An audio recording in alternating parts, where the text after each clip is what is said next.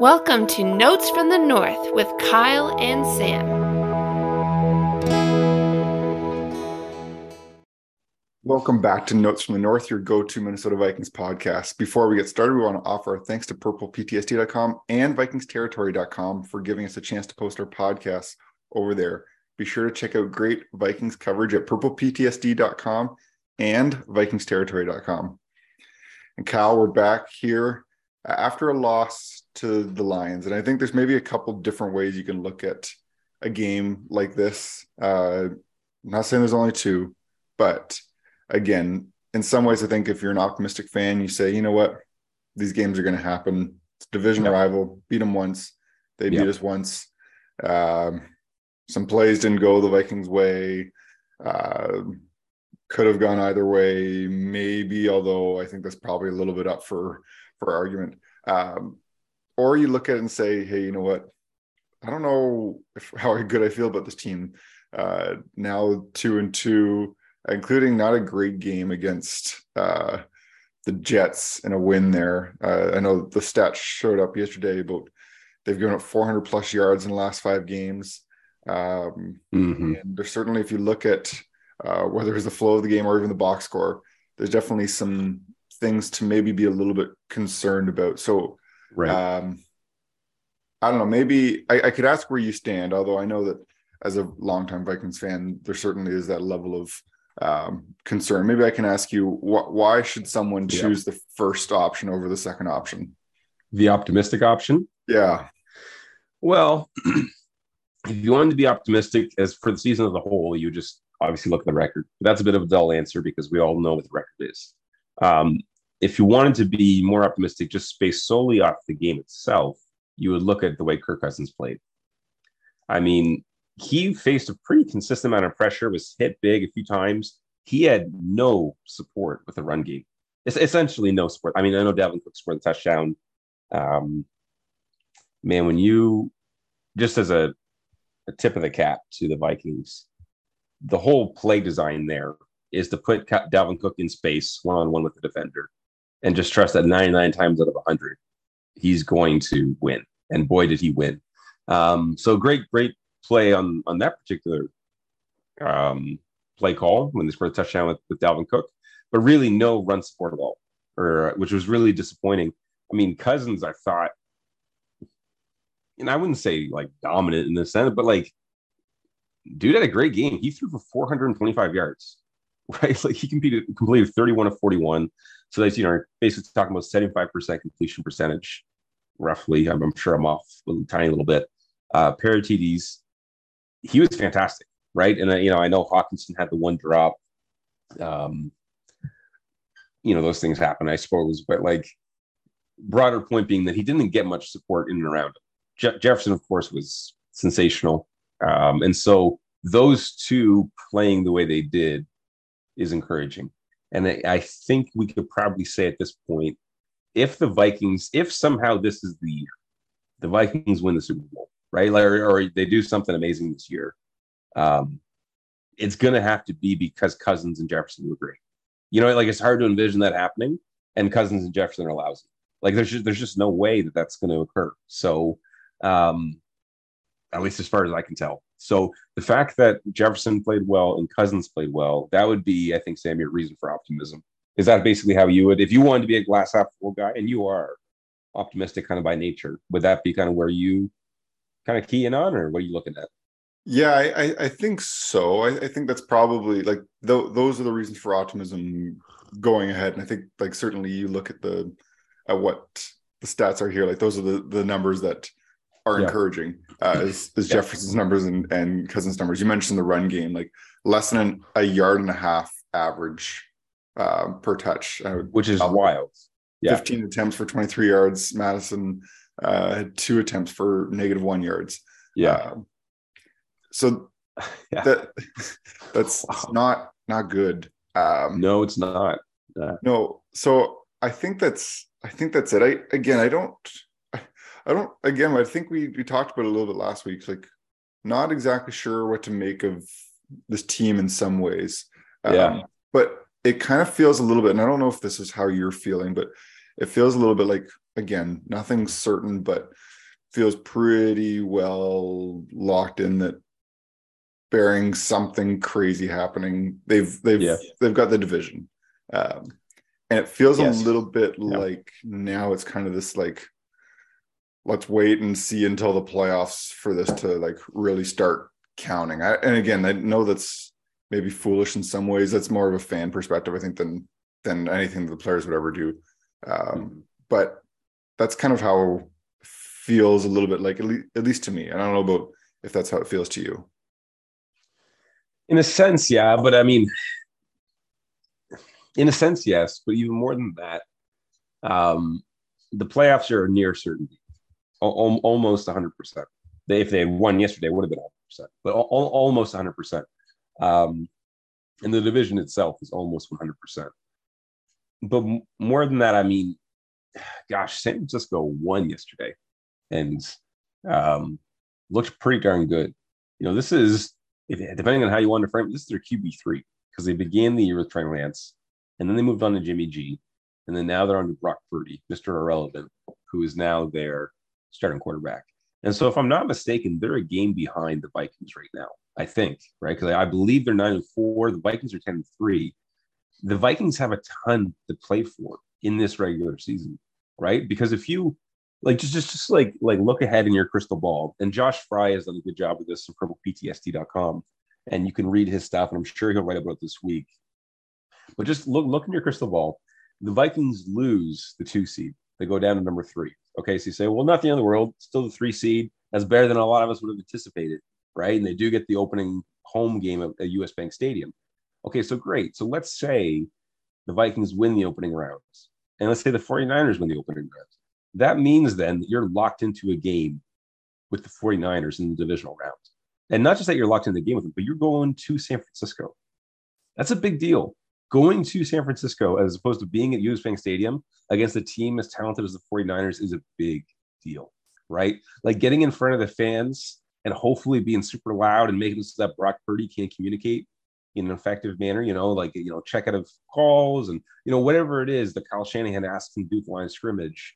Um, that's a big deal, right? And it, you keep in mind, like that two and three seed. Um, you know, if those two teams just win in the wild card round, they're locked into each other, right? There's because I mean, Philly's going to then play the four or down, whoever you know, whoever, whoever is below the, the two and three are locked in, and so it kind of seems like the Niners and the Vikings are on a collision course.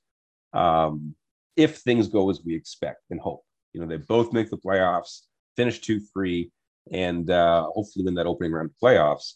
And then now all of a sudden you're dealing with a team that has Christian McCaffrey and Deebo Samuel and George Kittle and Kyle Juszczyk and so on, you know, and Trent Williams, Mike McGlinchey, and so on and so forth, and their defense, which is sensational, right? Um, so there's a lot to play for this season, you know, over these next, what is it, four games now, Sam? So yeah, four more games. That's right. So I mean, on the one hand, it's like, yeah, let's just get to the playoffs. On the other hand, it's like, dude, you got to realize that we need that advantage. Like I know they're on their QB three, but Kyle Shanahan's a good coach, and they got they're just like loaded with talent. Their roster is sensational, and you'd have a really, really, really hard time convincing me right now that the Vikings are actually better than the 49ers, even with Brock Purdy under center. Um, I just think they're they're a great team. I just think they're a great team. So I, I, I don't know. I, I think there's a lot to play for here. Yeah, I, and I think that that makes sense. Like, I guess what really another way of looking at it is that the Vikings are. We, said they're. If you're playing in the playoffs, you're going to play against good teams, and it's going to be tough. Of course. Of And course. for them to give themselves every advantage they can, which really at this point is home field advantage, uh, Yep. is is Yep. what to play for. I, I think certainly you want the team as healthy as you can, and I think this team has just shown a little bit that, um, like, for them to be at their best, they really need uh, they really need all their guys uh, to be there. That that offensive Yeah. line was struggling uh, yesterday without Yeah. a couple starters, and uh, that's not going to cut it against uh, San Francisco. If again, we just gotta gotta make it there. You gotta win a game. But Yeah. if that's the case, playing them Yeah. and and again, it does feel. I guess that's really what it is at this point. Again, like barring anything crazy happening, it feels like you're kind of either looking at the two seed or the three seed. Uh, Yeah, probably. Yeah. for this Vikings team. Uh, and, and you've got three team, three of the next four games are against teams with losing records so Yeah. far. Uh, Yeah, right. And then you've got a Giants team who's one, three, and one in their last five. Uh, right. That's true. A little bit of a skid. And so, again, I think, I think you, it would be really good, I guess, to to bank as many as many wins as you can there Mhm. in, in in that sense. Um, let, let's maybe look at the game. I know we've we've kind of held a little bit of an optimistic view thus far. yeah, right. you mentioned the run game, the concern there, uh, and I guess maybe I think a lot of the chatter would be around the defense.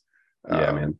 and and you look at kind of even the opposing like you look at what the the Lions defense brought against Cousins and you said like they they brought a lot of pressure whereas Jared Yeah. Goff I think um maybe probably doesn't have to wash his jersey after yesterday's Yeah. game uh like I don't know what what do you what do you make of what this Vikings team should Yeah. do differently or needs to do or, or like what where where do they go when they're going to be playing some really Yeah. legit teams uh, Yeah. if, if they're going to get to the playoffs. So this was a really poor performance from the defense. And I don't think um, anybody could disagree with that. And let's keep in mind too, if we wanted to be even more pessimistic, we could say, well, the Lions missed a makeable field goal at the end of the first half. So this could easily be 37 points, right? Um, now those things happen, and then at the end of the day, he didn't field goal. So, you know, may, maybe that's irrelevant. But um, as the game broadcast said, I, Sam, I think you mentioned it already, if I'm not mistaken. You know, five straight games of allowing 400 plus yards of offense. Um, I know there's still a perception of Jared Goff not being a world beater, you know, not being Patrick Mahomes, and so be it. There aren't too many Patrick Mahomes in the world. Um, but if you don't disrupt that guy, like if you don't get him out of his rhythm, make him feel a little bit uncomfortable, make him get off his spot, hurry his decision, you know, that kind of thing, he's going to pick you apart, right? Like, like he he actually can be quite accurate, right? Like, and he can spin the ball. And I mean, just look at the two first touchdown passes, right? I mean, one was a total coverage quest, and two was, I mean, Cameron Dantzler just got kind of burned. But I mean, you know, Duke could put the ball in the spot, and so it's to me, it's. I mean, you look at the coverage, and certainly the hope is that the coverage can be better. But in a lot of ways, I kind of think it is what it is. I don't think the pass coverage in this team is that great. They allow a lot of passing yards, right? Like a ton. It's unbelievable, right? And it's unfortunate. I mean, the thing that the Vikings defense is worst at, you know, covering the pass, just so happens to be the thing that every offense pretty much wants to do pass the ball. So that seems to me a recipe for disaster, right? The defense is really poor at stopping what every single offense pretty much wants to do. So that that to me doesn't inspire a lot of confidence. The solution, as far as I can tell, is to somehow ignite the pass rush, right? Like I, I wrote about it earlier this week. Um, on Pro PTSD, key to revitalizing, you know, Ed Donatell's defense, and the whole argument was basically find some way. I don't know, heck, like forget sending a fifth blitzer, maybe it's a sixth or a seventh. At that, like, like do something, right? Like man, man up across the board, send six, right? Man up across the board, send seven. You have to create pressure. You have to like like like a fish needs water. Like you just like if if we don't generate pressure, if the Vikings don't create penetration, get a QB off his spot, uh, hit the quarterback, get sacks. Ideally, we had zero sacks yesterday. Um, if that doesn't occur, I, I think it's game over for the defense. Like I think at times the run defense can be quite stingy. Not always, but at times it can be. Um, but when it comes to defending the pass, especially for a team with Za'Darius Smith and Danielle Hunter, to be doing as little as they are is remarkable in a bad way. Like just like it- it's kind of astounding. Um, I'm wondering, I don't know if you've had this thought, but like, is is Za'Darius Smith battling through an injury, maybe, or Hunter, or um, are they being asked to do too much? Perhaps is there a way that we can change their alignment? Should we be stacking them on both sides? You know, because I mean, they've been very. Um, one thing that is good and I like is that they're willing to move them up and down the line, try and get the good matchups. You know, should you stack Hunter and Smith on the same side and basically force force them into one-on-one matchups the same side, a guard on Hunter and a, and a tackle on Smith, or vice versa? Um, I, I- don't know. Um, it just it was startling the contrast go back and and and if you can do the cut-ups and isolate the plays of when the Lions blitzed and see what happened versus when the Vikings blitzed and see what happened, or when the you know the Lions tried to get penetration and the Vikings tried to. Um, quite a startling contrast. And to me, it's just if you don't, yeah, if this team doesn't create pressure early and often, and basically just doesn't have a dominant day up front, and they do have talent up front. That's the crazy thing. They have great players right along the D line and the outside linebackers, edge rushers. Um, but if they don't get home, like if they don't create pressure and kind of um, make a quarterback uncomfortable, it, I think it's game over for the defense. I, I, as far as I can tell, right? Unless you're seeing something that I'm not seeing, but from what I can see, pressure, QB pressure is the solution, and I, I think that's the solution that is here for this this season. It's a plausible one because they do have great talent edge rusher. How do you kind of coax that out of the defense and make it reality? I don't know. I, I come up with half baked thoughts and some kind of general ideas. Um, but there's a reason why I'm a writer and a fan and not an NFL defensive coordinator, right? Or an NFL pass rush expert. Um, what I can say is that like this seems to me the solution that is plausible given the talent, and it seems to me the solution that actually can make the defense better, right? In this critical facet, right? The passing game. Um, you know, Jared Goff is not finding a wide open Jameson Williams if Jared Goff has been tackled, right? Like it, it, no, it doesn't matter how open Williams is, right? So I know, and I know that's kind of simplistic thinking, but I think there's a lot of truth there.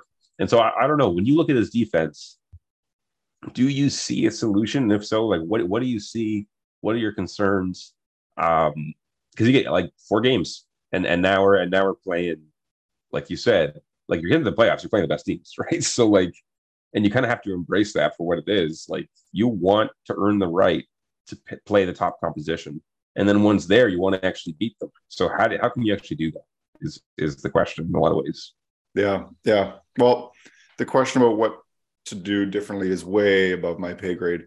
Um, right. But uh, I, um, I'm, I'm, glad you threw in a little bit of optimism at the end because things are looking pretty bleak um, with with that response. Yeah, the defense has played poorly. Yeah.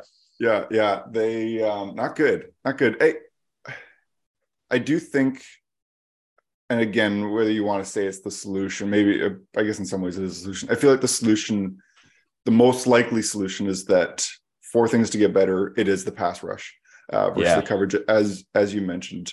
Um, I think that you got the the pass coverage is fine in some ways. It's it's it's been able to step up in in big moments, and again, I think that this is where you can look at this team. You can look at the box score, and you can also look at the situational defense. And more yeah. often than not, situationally, they've been able to step up. Um, be nice if it was different, but in the playoffs, it's likely it's going to come to, and so maybe there's some optimism there. But yeah. like you said, uh, there was some plays yesterday where um, the coverage looked bad, uh, yeah. but Goff, the Goff had just like time to to sit back there and and like oh man yeah okay and yeah again like we don't know like you talked about injuries i know Za'Darius Smith has shown up on the injury report at different points throughout the season. Um, Hunter again, he he's he has like this is the most games he's played in a few years. Um, right, that's now. true. Yeah, that's true. Yeah. It uh, it does feel like there's more to give there though. Like there's more. There is something there yeah. to potentially unlock or hopefully unlock. Um, yep. But it's it's hard, and I think again this is you kind of have to get to the spot where it's like this is what this team likely is. Like there's not mm-hmm. going to be anything that's going to be vastly mm-hmm. different. It's not like all of a sudden they're they're bringing someone off the injury report who's going to come into the playoffs and be a game changer. Like this is right. This is what this team is, and. Yeah.